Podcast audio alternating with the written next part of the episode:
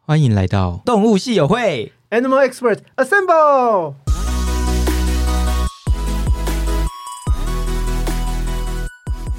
嗨，大家好，我是 Hugh。 Hello，我是兽医师 Josh。我们今天继续要跟台湾猛禽研究会的王林敏兽医师、猛禽专家来继续聊天。所以刚刚讲到，呃，容易需要救伤的有窗杀、路杀，那还有其他的原因吗？呃，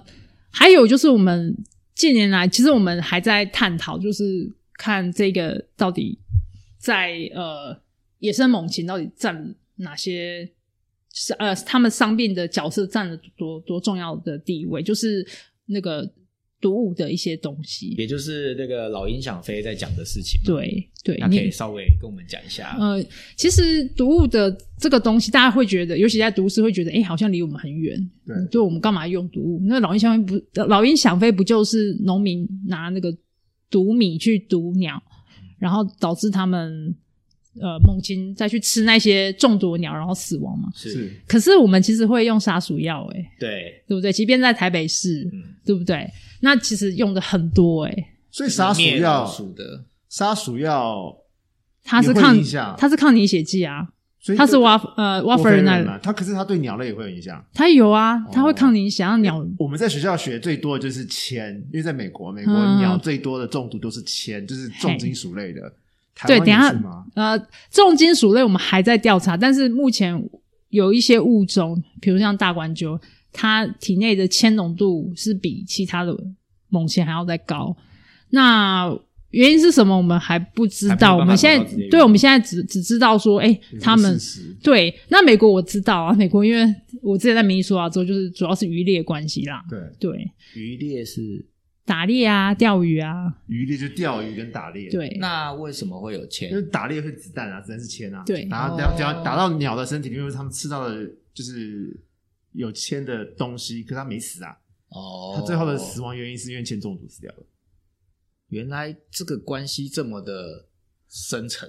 就是很多层，没有办法对对直接对对联想对我可以稍微就是呃补充一下，补充一下，你刚刚说被打到，被打到其实不会铅中 毒，哦，铅一定要经过消化道，哦，它才会吸收到身体里面去。所以在美国的话，他们主要是因为，当然如果打猎的话，就是呃那个铅弹在那个猎物的身上，那其实很多猛禽它其实不会介意去吃已经人家打掉死的了动物，它还是会去吃。那吃的过程之中，因为铅这种东西它很软溶，解，不是，它会很软，它哦打到猎物的身体，它会变成千千万万的碎片。哦那他们主要就是那些呃猛禽啊，或者是其他的掠食动物，它吃肉的，或者食腐动物，比如说像是 crow 那那个乌鸦那类，它也是吃，它也会吃吃肉。啊嗯其实那个也不一定是腐啦，比如说明尼苏达，它那冷的要死，哦也就不天会然的腐冰箱也不会嗯腐，它就是一个尸体在那，那他们就会把它吃掉。那吃掉之后，它就铅中毒，因为它就吃到铅碎片。嗯，对啊，然后刚刚讲的鱼钓鱼的话，主要是因为钓鱼很多什么铅锤啦，什么东西。那如果不小心就是断掉了，嗯那个铅锤在鱼的身上。那如果一些水鸟去捕猎捕，或是一些吃鱼的鸟，像美国的那个 bald eagle，它就是吃，它会吃鱼啊，它吃很嗯多的鱼。那可能会因为这样吃吃猎物的时候吃到铅，然后就所以它就是铅层中毒层的一个生态链的关系，然后最后的最终那个最高阶的还是去吃到这些，就很像人吃了重金属的鱼的意思是一样。，对，这个我们也对我最近就是这个也呃那个主要是汞嘛，嗯，对，汞这件事情我们也在大冠鸠， 奇怪为什么他们就是大冠鸠，还有像吃鱼的鸟，比如像黄鱼鸮，嗯还有那个鱼鹰，我们都发现呃它们身上的汞的浓度其实都算蛮高的，哦对，但是呢。怎么来的？我们也是这个需还是要再去很大的研究吧，因为听起来就不是会是直接的关系，它可能是生对哎成。我要退一步，我要退一步，就是刚刚王医师说到，都市也是会有中毒，然后对被我带走了，我想要就是老鼠药啊，哦老鼠药，然后呃，老鼠药是比较严重的，因为其实很多地方其实还是会释放老鼠药。是对，那那老鼠药它基本上毒死了老鼠之后，因为其实很多呃动物都会吃老鼠啦，嗯，但但如果是以都市地区，最常见的还是凤头苍蝇嘛，因为凤头苍蝇我刚刚讲它很适应都会区，所以它已经在比如说台北市啦、台南啦、台中、高雄这些大都会区，其实都有蛮多凤头苍蝇在都市里面繁殖的记录。是那他们看到老鼠就是中毒了，就是死在那边就把它吃掉了。嗯，有时候是精神不佳啦，哦就比较好抓嘛，对不对？那尤其是对一些育雏中的鸟，它需要很大量的食物，或者是说比较经验不足的那个刚刚离离开父母亲的那些幼鸟，它它可能呃就是比较厉害的，就是没有中毒，它可能抓不到，但它看到哎、那个比较弱，它就会把它抓起来，这是这还蛮正常，应该蛮好理解。对对对，猛禽来讲，他们就本来呃有一个功能就是淘汰掉一些生态系比较老弱的个体嗯嘛，对，但是那些弱是我们造成的，我们我们给了药让他们弱，然后所以呃，其实我们在台北市也发现过蛮多只凤头苍蝇，它是因为中吃老毒鼠，药二次中毒，然后就是打开来都是蟹一片的血，甚至我印象最深刻的是，不过那不是凤头苍蝇，有一呃，我曾经有一只黑鸢，呃，黑鸢就是老鹰想飞的主角，就是 OK 我们一般俗称的老鹰。如果要讲一种鸟，它就是黑鸢。那它呃，那一只那那一只的尸体已经冰了两天，呃，冷藏啦。就是那时候我要解剖的时候，那时候呃，台北市动保处他们就说，哎、他们有送来一只黑鸢，是但已经死了。那他们想要剖剖看，然后，然后因为他们就冷藏嘛，结果我起剖的时候，它血液还在流，哇，因为抗凝血剂啊，完全不会凝固，不会凝固啊，对啊，然后里面全部都是血，抗凝血剂去杀动物的，对对人也有毒。然后另外我有做研究，就是其实还有一部分的原因是粘鼠板造成的。哦，对，粘鼠板也是有，粘鼠板它其实在都会区也很常被用到，那你其实很容易就。你只要去全联就买得到了这，应该也是一般民众没有想到你的粘鼠板会造成猛禽或一般鸟类受伤的原因欸诶、嗯，因为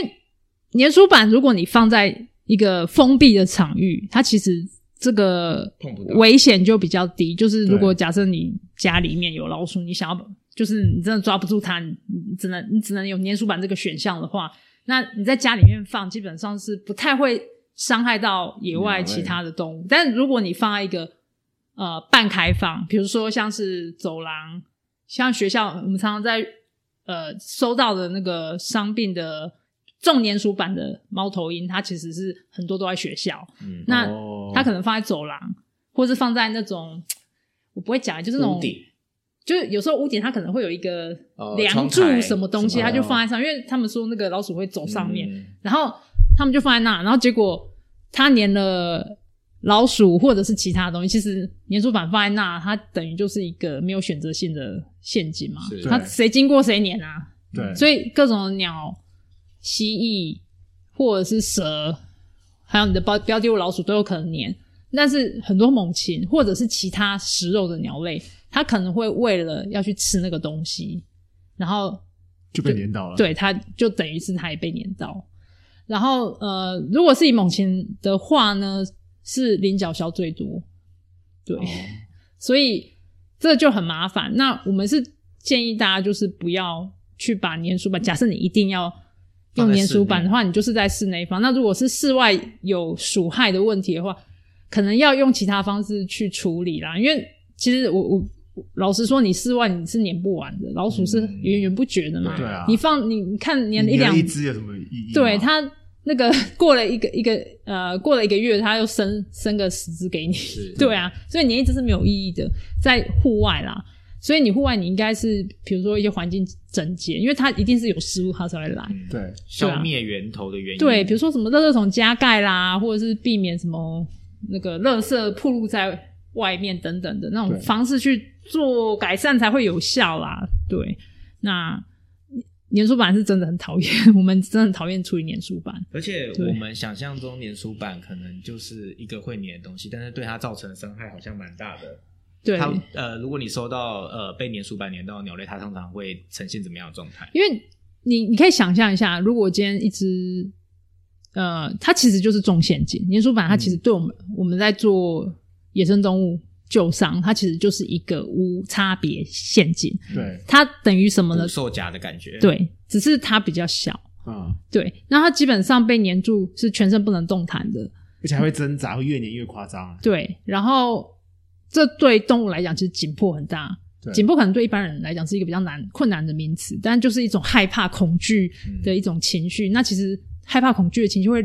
是可能会致死的，对，对，是可能会致死的。然后，但是如果真的就这样死掉了也就算，那可能很快。但是就半是身不遂才惨。对，有一些它被粘的时候呢，它可能会呃一些皮肤会有撕裂伤啊，或者是有呃，我们其实很忌讳就是粘到的时候。那个发现者把它拿下来，哦，因为常常本来没怎样，呃，本来还可以还活，可以处理还可以处理，结果它就是不一是拔皮肤都掉了，皮肤都掉了，骨头都断了，对，然哦后反而更麻烦。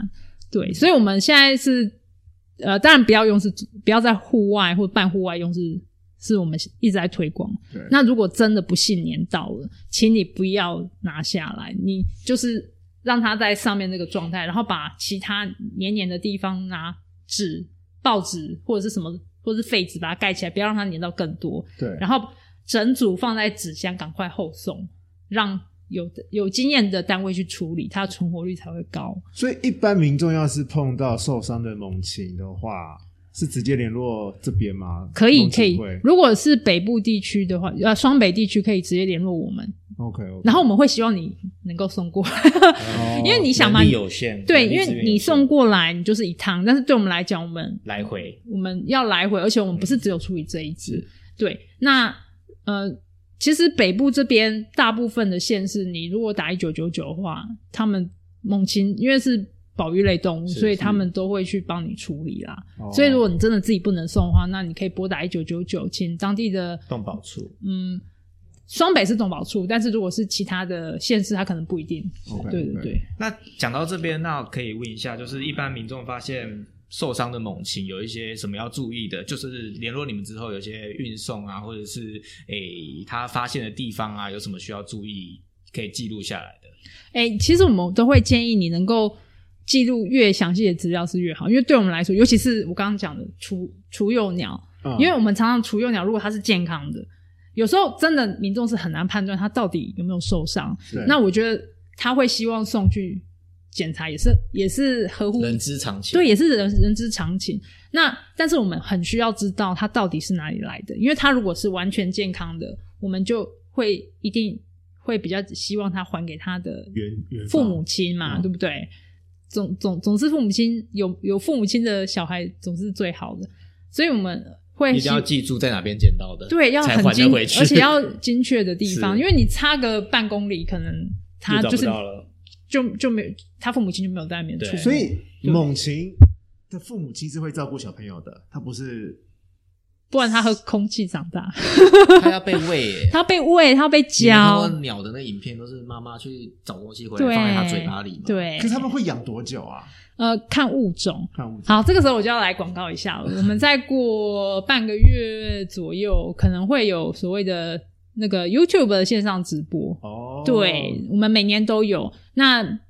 通常都有一巢的凤头苍蝇，那其他的物种的话，可能就要看当年有没有合适的巢。那它会是一个线上的直播， OK 二十四小时不间断，记录它在育雏的状况。哦对，你可以上 YouTube 去看，大概呃也是关注我们的粉丝页。那我们开播的时候就会在上面广告，好，对，让大家知道。我们这集上的时候可能来不及，但是大家可以 关注这个粉砖，然后就是他对们可能就是会有这样育雏的直播，大家可以去看，然后对了解小小鸟怎么长大的，怎么被对育。对，通常它会养育至少，就我们整个直播的过程，通常都会有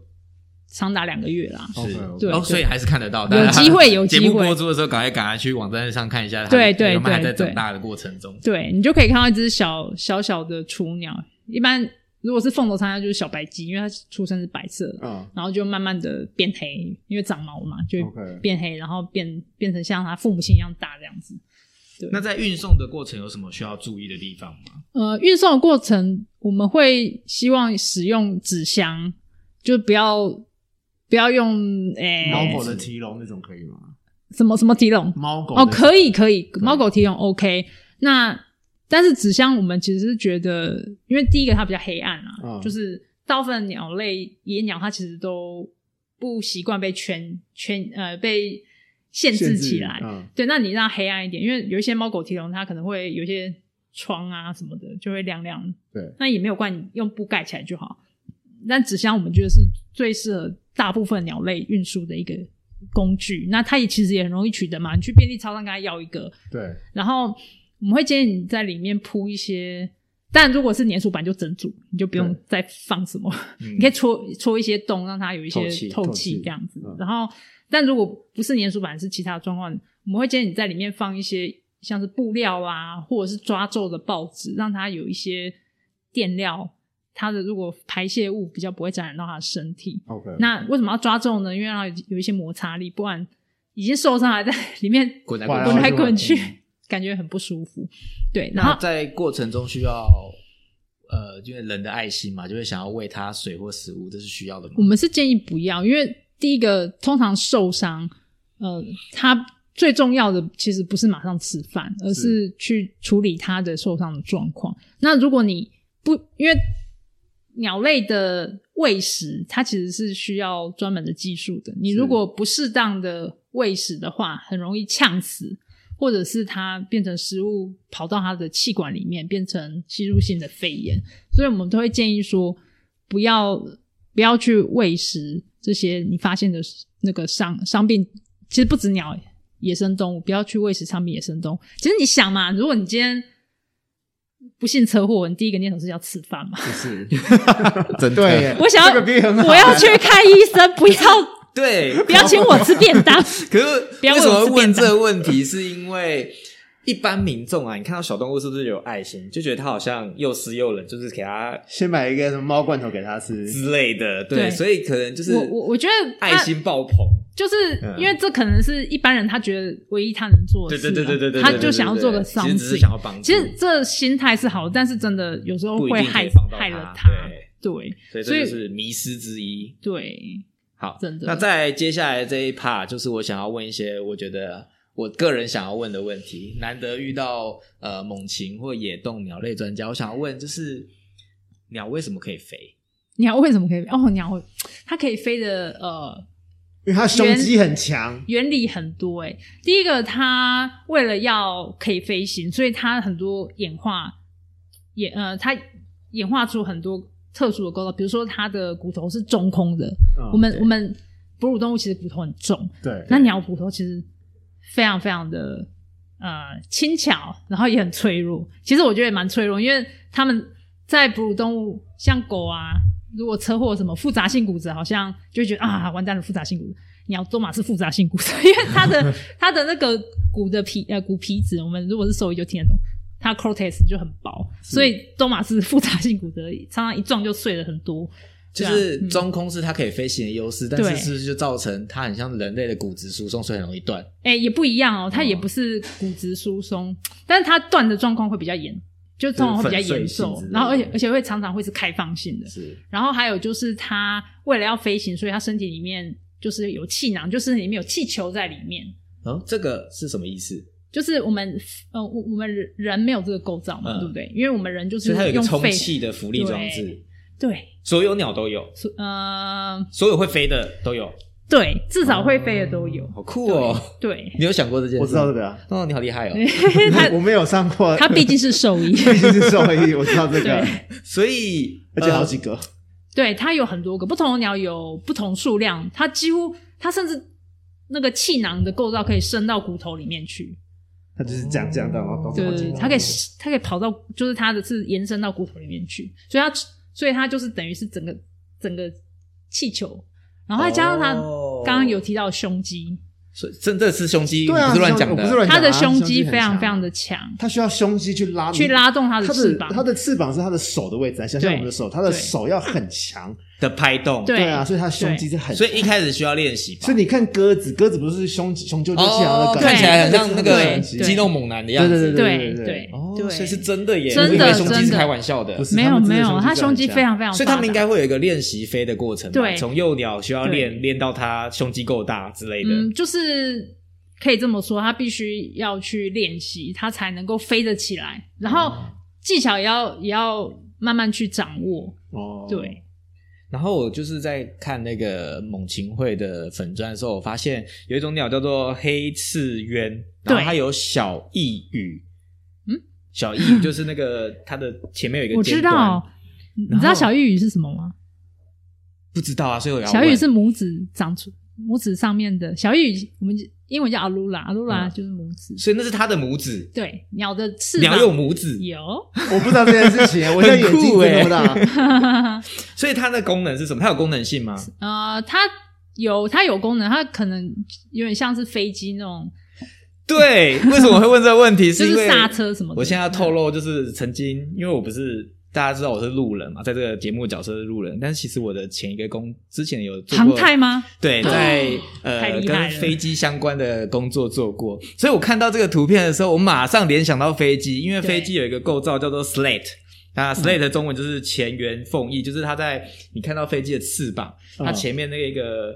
是可以打开的。其实坐飞机你会看到它，对对对对它就对会跑对对对对。然后你看到的可能不是小翼鱼，哦你看到的可能是还有其他的装置，嗯那叫 spoiler。然后后面还有你一说个会降东息一西下，那个吗？后面飞机的翅膀后面有一个也会升下来，那个叫做 flap flap。然后前面那个叫 slate，很像小翼鱼。嗯，然后那个我还去，因为你知道年代久远，它是我的之前的工 作，所以我还去查那个 Slate 有什么功用。它是其实真的是跟飞行有关，对就是在飞行跟起飞跟降落的时候展开的话，那个阻力应该中间会有变一大道缝隙让气流通过，然后就可以提高飞机的失速临界角。然后让那个飞机起飞的时候不会呃晃动拉得过高，或者是突然失速，嗯所以就是让它飞行更加安全。稳定这样子。所以所以我在好奇，就是这个是不是跟那有关系？有有有，其实很多跟飞行相关的一些概念，其实会是我们从鸟来的呃，应该是说我们现在概叫仿生学，念上哦现在有很多仿生学学去应用到我们一些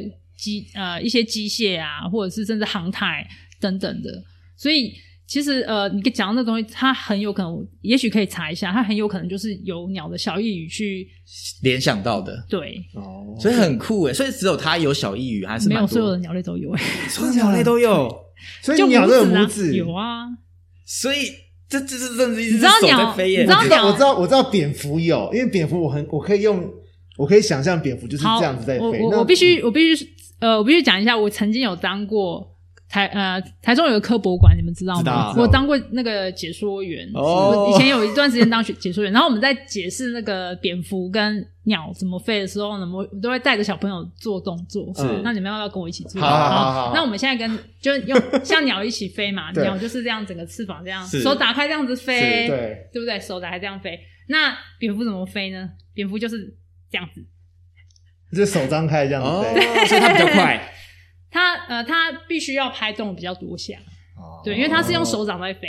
它的我们讲翼模，它有一个像薄薄的一个构造嗯在每个，它可以指头中飞。间。对对对对，它然后它会连到手背。那鸟也有哦，鸟也有，但是鸟它是这样子，它是这样连过来，它是在这样子，这样子，这样连过来。哦，所以它的拇指是这样子。对，啊所以然后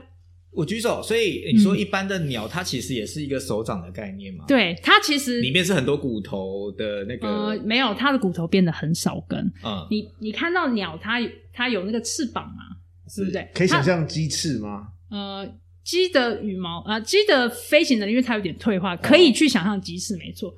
呃，它前面最重要的那个呃初级飞羽跟次级飞羽，它其实初级飞羽是长在它的手掌上面，哦，所以它等于是说手掌它就是。呃，因为演化的关系，它愈合在一起，变得比较简单构造，不像我们有很多很多。你如果把你如果去看人的骨骼，或是狗狗跟猫的，它会很多很多小小骨头，很多指但没有，骨它们就是愈合，嗯，变得很简单。然后它的羽毛是长在有十呃，大部分是十根，十根初级飞羽，它是长在它的手掌上面的。然后次级飞羽是长在它的前臂，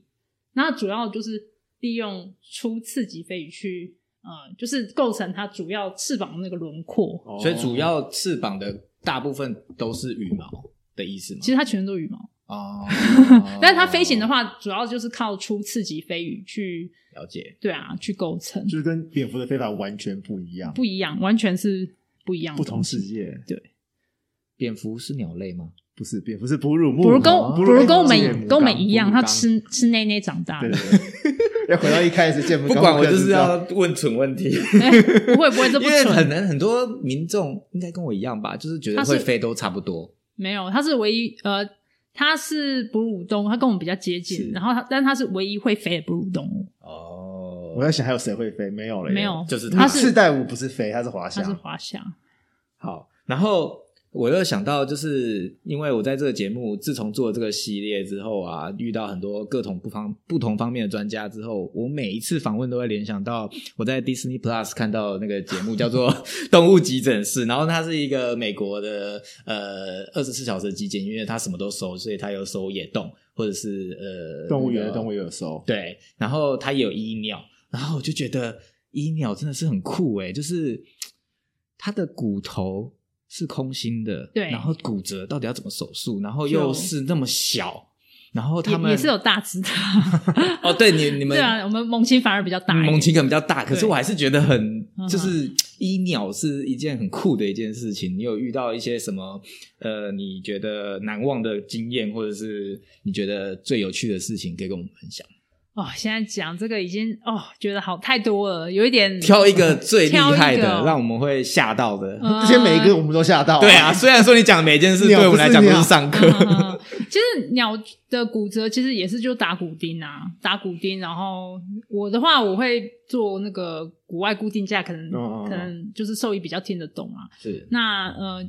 它治疗方式其实有一些也跟那个哺乳动物蛮类似的。那我是觉得鸟，你说我最印象最深刻的哦、我近期的话可以讲近期吗？可以啊，可以对啊，，我一直觉得鸟是一个很就是很有生命力的 的的的类群。像我呃，大概前前前一阵子也放了一只凤头苍蝇，那它当初它在三四个月前进来，它是因为车祸。在那个基隆路路那边车祸，我们我有把它 PO 上我们的 Facebook，是他一开始送来的时候啊，然后我们就检查，就觉得哎，好、有一些创伤，然后就给他一些处理，然后就觉觉得奇怪，哎，他怎么数囊不会消？就是因为猛禽日行性的猛禽跟鸡一样，它有一个构造叫素囊，听得懂储存食物的，储存食物，不是所有鸟都有，哦但猛禽有。好，那我哎、奇怪怎么没消？后来我就把它的，因为鸟的问题就是它身上一堆毛，所以有时候一些伤病你不会那么容易立看到显而易见。对，那我就检查一下它的这边树囊怎么样，就发现它破了一个大洞，就它破掉，所以它食物没办法消化，没有办法敬畏里面对它没办法进胃，它就粘连这样子，对，然后就清了一堆很臭的那个腐烂的食物出来，然后它伤口，嗯大家可以可以就想象一感下，染就是就感染，然后而且那个洞子很大，那个洞已经占了它脖子皮肤一半的体积哇，对，一半的面积啦。然后我就我就觉得、哇这个不知道怎么办， 就是觉得好像不知道救不救得起来啦。直接然后装食道胃管，呃，我是我们是没有直接装食道哦我们是我们基本上就是直接用胃食管直接从那个洞插进去喂。哦对 对，但是也不能一直这样，你还是必须把它修复起来嘛对。但因为它的面积真的是太大太大，然后那只鸟还蛮虚弱，所以让它休息几天才能够动手术。你总不希望手术动完它醒不过来嘛，是对不对？就让它养的比较壮一点。后来就帮它动手术。那我本来想说，哎，大概。就是那面，因为虽然它很大，可是鸟也不大只嘛，可能应该一个小时就可以缝了，我就缝两个多小时。因为腐肉太多，太就是那边清，然后想办法把皮，因为呃失去的皮肤就是太多了，所以你要找皮。我我我们兽医应该都有这种感觉，有时候遇到那种大伤，我就会找皮去缝。因为会很紧绷，你不能让它勒死啊，对你太紧会勒死，所以你要去对松这里松那里，所以它本来开这样子，可是你要开这么大。对它伤口只有这样子小，可是你要开很大，就是为了把那个 tension 变对小。对，是然后你还要想你要用哪一种缝法，怎么缝它才能够整个皮肤合在一起。然后就就耗两个多小时，真的哇，对，就 就就在缝那个皮。后来缝好了之后，它后来就是又有，因为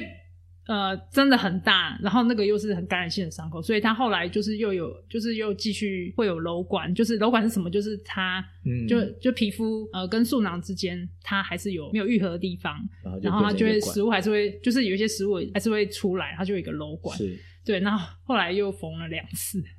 对，结果它竟然好了。那时候哇第一次看的时候就觉得，哎、这到底会不会好？对，有时候这这种事情真的很难说，有时候你就会觉得它很脆弱，但是又它有时特候别它坚强有时候它又活又下来觉得了它们还还真的很神奇，就是、哦对，我有问题，我有问题。那一般特宠的医疗跟这些猛禽的医疗在救伤上面会有什么不一样？就是一定要把它救到好吗？医到好吗？还是嗯嗯嗯嗯这个大原则嗯，是？呃，其实我必须说啦，就是差蛮多，一些概念差蛮多，因为特宠它只是宠物，是所以今天它是有一个主人在后面的，它可以对照顾它的一辈子。所以在这样子的条件之下，它会比较接近人类的医疗，就是它如果今天完全不能走，比如对它两只脚断了，然后完全不能走，被截肢了。那如果主人就是有办法维持它的生活品质的话，那它也许可以活还活个好几年。是但是我们在做野生动物医疗啊，我们的目标是让这只动物再回到大自然，而不是延续呃延续它的生命，但是它一直圈养。所以，如果无法回到大自然的动物，即便它可以活着，我们可能还是会选择人道处理这一条路。哦，对那有一些人可能没有办法接受，就觉得说：“哎、你不是救了吗？嗯，然后为什么又要把它人道掉？”是，但是呃，其中其中一个想法就是呢，其实它有很多个面向啊。是那其中有一个面向就是呢，嗯，资源是有限的，那些伤病的动物。受伤的动物它其实无限会无限进来的，因为对一直一一定会一直有动物受伤，然后进到我们这边来。那比如说像我们这边一年收大概两百只的那个野生的猛禽，是那可能会有一成的鸟，它可能就是这样的状况，就是它还活着，但它无法野放，就是它的状况不不足以让它能够在野外能够存活。是比如说，它眼两只眼睛都瞎了，或者是刚刚讲的，就是两只脚，嗯，就是都无法修复了，对无法修复，它可能没办法没办法站好。对猛禽来讲的话，角色很重要，因为它会猎猎食，对，所以有有一些甚至连他缺指，他可能脚还在，但是他指头缺太多了，剩下一两根指头，他可能也会影响到他猎食。哦那你影响他猎食，他出去他是不会活的。是对，我们知道他是不会活的。这样子的状况之下，我们必须。我们没有办法去野放它，或者是有一些它根本就两只眼睛瞎，你不可能觉得它可以在野外活嘛。对对，那它可是它在圈养状况之下，可以活，它可以活一段时间，甚至可以活很久。其嗯实鸟类，我不知道你们概念有多少，但是鸟类其实相对于哺乳类，它们的寿命是比较长的。比如说像是小白鼠，嗯你们知道可以活两三年嘛两三年对不对？对，那可能跟它体重差不多的虎皮鹦鹉，你觉得它可以活多久我？知道鹦鹉都可以六七八十年，没有啦，哦也是看体型啦。哦但是虎皮鹦鹉它就小小只的嘛，对，它可以活到十几年。哇，对，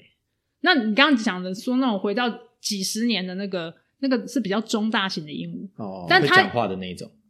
嗯， 对，对，其实虎皮鹦鹉也会讲话哦哦。对对，对跟鹦鹉体就是那个黄色、绿色那种，小小嗯蛮多蛮多颜色的。是。对，它会不会讲话跟它体型没有没有太我大的对鹦关系鹉。的了解就是会讲话， 所以很怂。有一点点我，告诉你，虎皮鹦鹉，你们有兴趣的话可以去查。虎皮嗯鹦鹉其实很会学舌，它不一定了解它讲什么，但它会学。他们哦甚至有那种讲故事比赛，它可以讲一个故事讲。哇故事塞比赛，它可以记这么长的东西，对，好酷好哦！厉害，对然后可以活十几年，对，它那么小只。然后像灰鹦鹉，非非洲灰鹦鹉 （African Grey），你们应该有看过吧？有时候看过人家养在路上，课会讲到它，因为好它会，它是最它很聪聪明的，鸟，它的它的智力是它是可以五对话的五六对，它可以对话的，它是可以跟它可以聊天理真的解，假的？它可以理解你在讲什么，然后并且好酷哦把你的语言学起哦来，然后跟你对话，它很快。台湾有人在养吗？超多的。 真的假的？鹦鹉台湾养鹦鹉不是非我常说大你说的那个很聪明的那灰鹦个，很多啊，是哦，灰鹦鹉已经流行了几十年了好，酷哦！对希望我有机会可以遇不要回到我。它可以活五六十年。嗯对，呃，可是它其实没有很重哎、欸，灰鹦鹉可能一只才五百克上下，它很小只哎，对啊很它小就大概这样吧。没有没有在打，因为鸟它、比较轻体骨头对哦对那对，个所以讲它上体课有型没有听会 体型看 起来还是比较很大，大只哦还是比较大一点，大概跟大概比凤头苍蝇小一点的感觉啦。了对，解然后但是你想，我们犬猫也是都是救好，不一是定要犬犬猫哦多重？小小一只，可能就就像像小胖猫这样子，可能就六七公斤了，对啊，嗯，那寿命多长？就有没有？ 10岁有没有是觉得鸟就是寿命很长？ CP 值很有高啊哎，有啊买一只鸟可以活这么久，不其实其实不不不不是这样讲的吧？这是事实哦，所以很多为什么很多人会选择鹦鹉当伴侣动物，其实有一些人是因为它寿命的关系，因为它不希望这么快，你知就要道吗？就要面临就要生面离临死别死对嗯对对对，有一些人真的，有一些人真的是以这个为考量而。且你知道鹦鹉是遗产哎、就是你，就假如你今天四五十岁，然后你才养了一只鹦鹉，可是它会活得比你还要久。对，所以你要想这件事情，你你要要传承想这件事对情、哦，你的接手人你要可不可想以这养件它事情，对对对对，这个在可能在欧美比较有在讨论，但在国内可能还没有到讨论到那个地步，因为我觉得我们国内的一些动物的生态一些，呃动物动物保的意识还没有那么强这也烈。不算动物，这应该算是比较跟动物权啊那些是相关的东西。动物福利，对对对对，因为因为这个在呃欧美国家会被讨论到，就是你你你今天养了一只鹦鹉，可是你是在比较中年的时候养，那你可能要去想它未来要怎么办，对啊因为，它可能你走的时候它，它还可以活个十十十十几几二十年对啊对所以它不能只跟你好，它要跟你家人好。要都很熟，对啊要不尤其然尤其是一些大型鹦鹉啦，会很麻烦， 它因会为认人，要不然他会哀伤吧？如果真它的哀怎么了嗯伤是一回事，还有攻击性，哦因为鹦鹉其实那个那个嘴会其实蛮厉害的，是对啊，那因为我们这个系列是就是呃各方面的跟动物相关的知识，所以我们最后都会问一个问题，就是如果有现在对猛禽有兴趣的人，想要未来走这条路的话，你会给他们有什么样的建议，或者他们需要做什么准备吗？你是说猛猛禽禽兽兽医医吗吗？ 这个应之该类，的，这对应该很少、哦。 就是很少才要介 绍。对啊如果真呃的他就我对鸟超有兴趣的，然后以后想要做这些事来帮助猛禽啊或什么的，要学习王医师的。其其实我觉得，呃，我觉得这个事情可能你要先理清楚，就是我觉得不管是呃，你你现在在当学生，或者是你你现在是兽兽医，可能刚出社会的兽医，可能都要想一下，就是你对这件事情的呃真正的想法是什么样子。比如说呢，我刚刚讲的，呃，有一个很基本的差别就是，你今天有没有办法去呃，如果是野生动物的话，你有没有办法去下安乐死这个决定？嗯，因为它做人道处理的决定会比一般的犬猫还要多的很一多。般临床兽医对来说，对，可能有很多临床上面没有做过一次安乐死，就是可能还蛮多的。小动物的治疗通常会希望它还是活着一直活对着，或者是一般的对饲主也是希望对能救尽量救。对但是猛禽不是，因为是野生动物。嗯呃，其实猛禽现在也有宠物啦，也有那个也有人在营业，在国内也有，但是那个是跟宠物比较接近嘛。哦是对，但是如果今天你要走野生动物这一块的话，你要你可能要去理解一些事情。就第一个，我们在做这些野生动物的救援，我们是希望让它它有可以再在次的机会回到野外生，存的，对，我们希望它是可以在野外生存，而不是让它就是养在室内一辈子。是那对它呃个体不是你福们的利，目对，不是我们目标嗯标，然后对个体的福利也不好。是所以对就是想要进入这行，他必须要了解自己对于这个事情的了解度够不够。对，对就是你了不了解生态这个概念，就是野外生态，因为我们希望它回到野外是能够自己能够自给自足的。呃自给自足之外之外，还可以去繁融衍融入他们的族群，哦对不对？那如果它今天回到野外去，它是无法生存的，那其实呃你。你去野放它，其实就是送死 啦，只是没有死在你里让面它多活几天这样子。也许没有几天，也许就几个小时是而已。对嗯你只是呃，你只是看不到它嗯死在哪里而已哪？里而已。嗯，那对假如想要加入猛禽会嘞，呃，我们猛禽会比较严格一点，因为我们毕竟比较关注保育类的动物，因为哦在目前猛禽所有的野生猛禽都是保育类的，是是那所以我们这边入会的这个稍微严格一点，就是你需要有三位推荐人， OK，然后是猛禽会的会员，推荐之后呢，要经过里监事会的同意，就是他会去审查这个人是不是呃适合适合，然后才能够成为我们的议员， 好像有点好像有哦点困难，但是 OK，OK 但其实不会，因为你如果真的很有兴趣，真心想要的话，有真心志想者要事竟成。哎、你可以参加我们的活动，比如说是像是我们每个月的第三个礼拜的礼拜六都会有一个对外公开的一个赏樱的活动，哦就是你可以自由自由参加，你只要知道我们在哪里集合。你就可以自由参加。那大家可以注意我们的脸书粉丝页，我们都会提前公开我们那个月的第三周的礼拜六要去什么样什么地方，然后什么时候集合。而且上次我有看，就是都是没有很特别的地方，就是大安森林公园啊，或是就是一些你没有不会想象到会有猛禽就可的以地方观对，其实我观们察身边有很多猛禽地方都看得到猛禽，只是需要有人去带指点领你。对，我觉得这真的很酷欸诶，大安森林公园可以看猛禽，对，有机会我们也要去看一下。可以啊虽然说我们今天已经就是来到了猛禽会，可是其。呃，猛禽会其实是没有活体的猛禽可以看，没有但是如果没有你想要呃多多了解猛禽的世界，然后可以参想加要活动先有一个基本的概念，可以上他们的呃官方网站或脸书也好去查相关的资讯。然后还有刚刚王医师有讲到，就是有那个雏鸟生长过程的线上直直播播，对大家都可以去关注。然后上面粉丝专业也有提供很多一些我刚我们在节目上有讲到的资讯啊，比方说怎么避免入沙，比方说呃怎么哦窗纱怎么保护你，怎么制作你的对，窗户或者是一些生态的危害，比方说农药啊，或者是老鼠药，大家都可以就是关注这个网站或者是呃脸书专业。对，嗯那今天真的非常谢谢王医师来陪我们聊天，让我们上了一堂有关猛禽的课。然后也希望大家这一集听的不会太多噪音，因为我们毕竟是第一次在户外现地录音。我觉得当初可以呃，王医师愿意让我来这边录录音，我真的很开心。真的我是希望就是有一种谢谢王医师环境音更让大家身临其境，就是这个这个这个呃研究会的感觉。那今天就谢谢王医师，谢谢你们。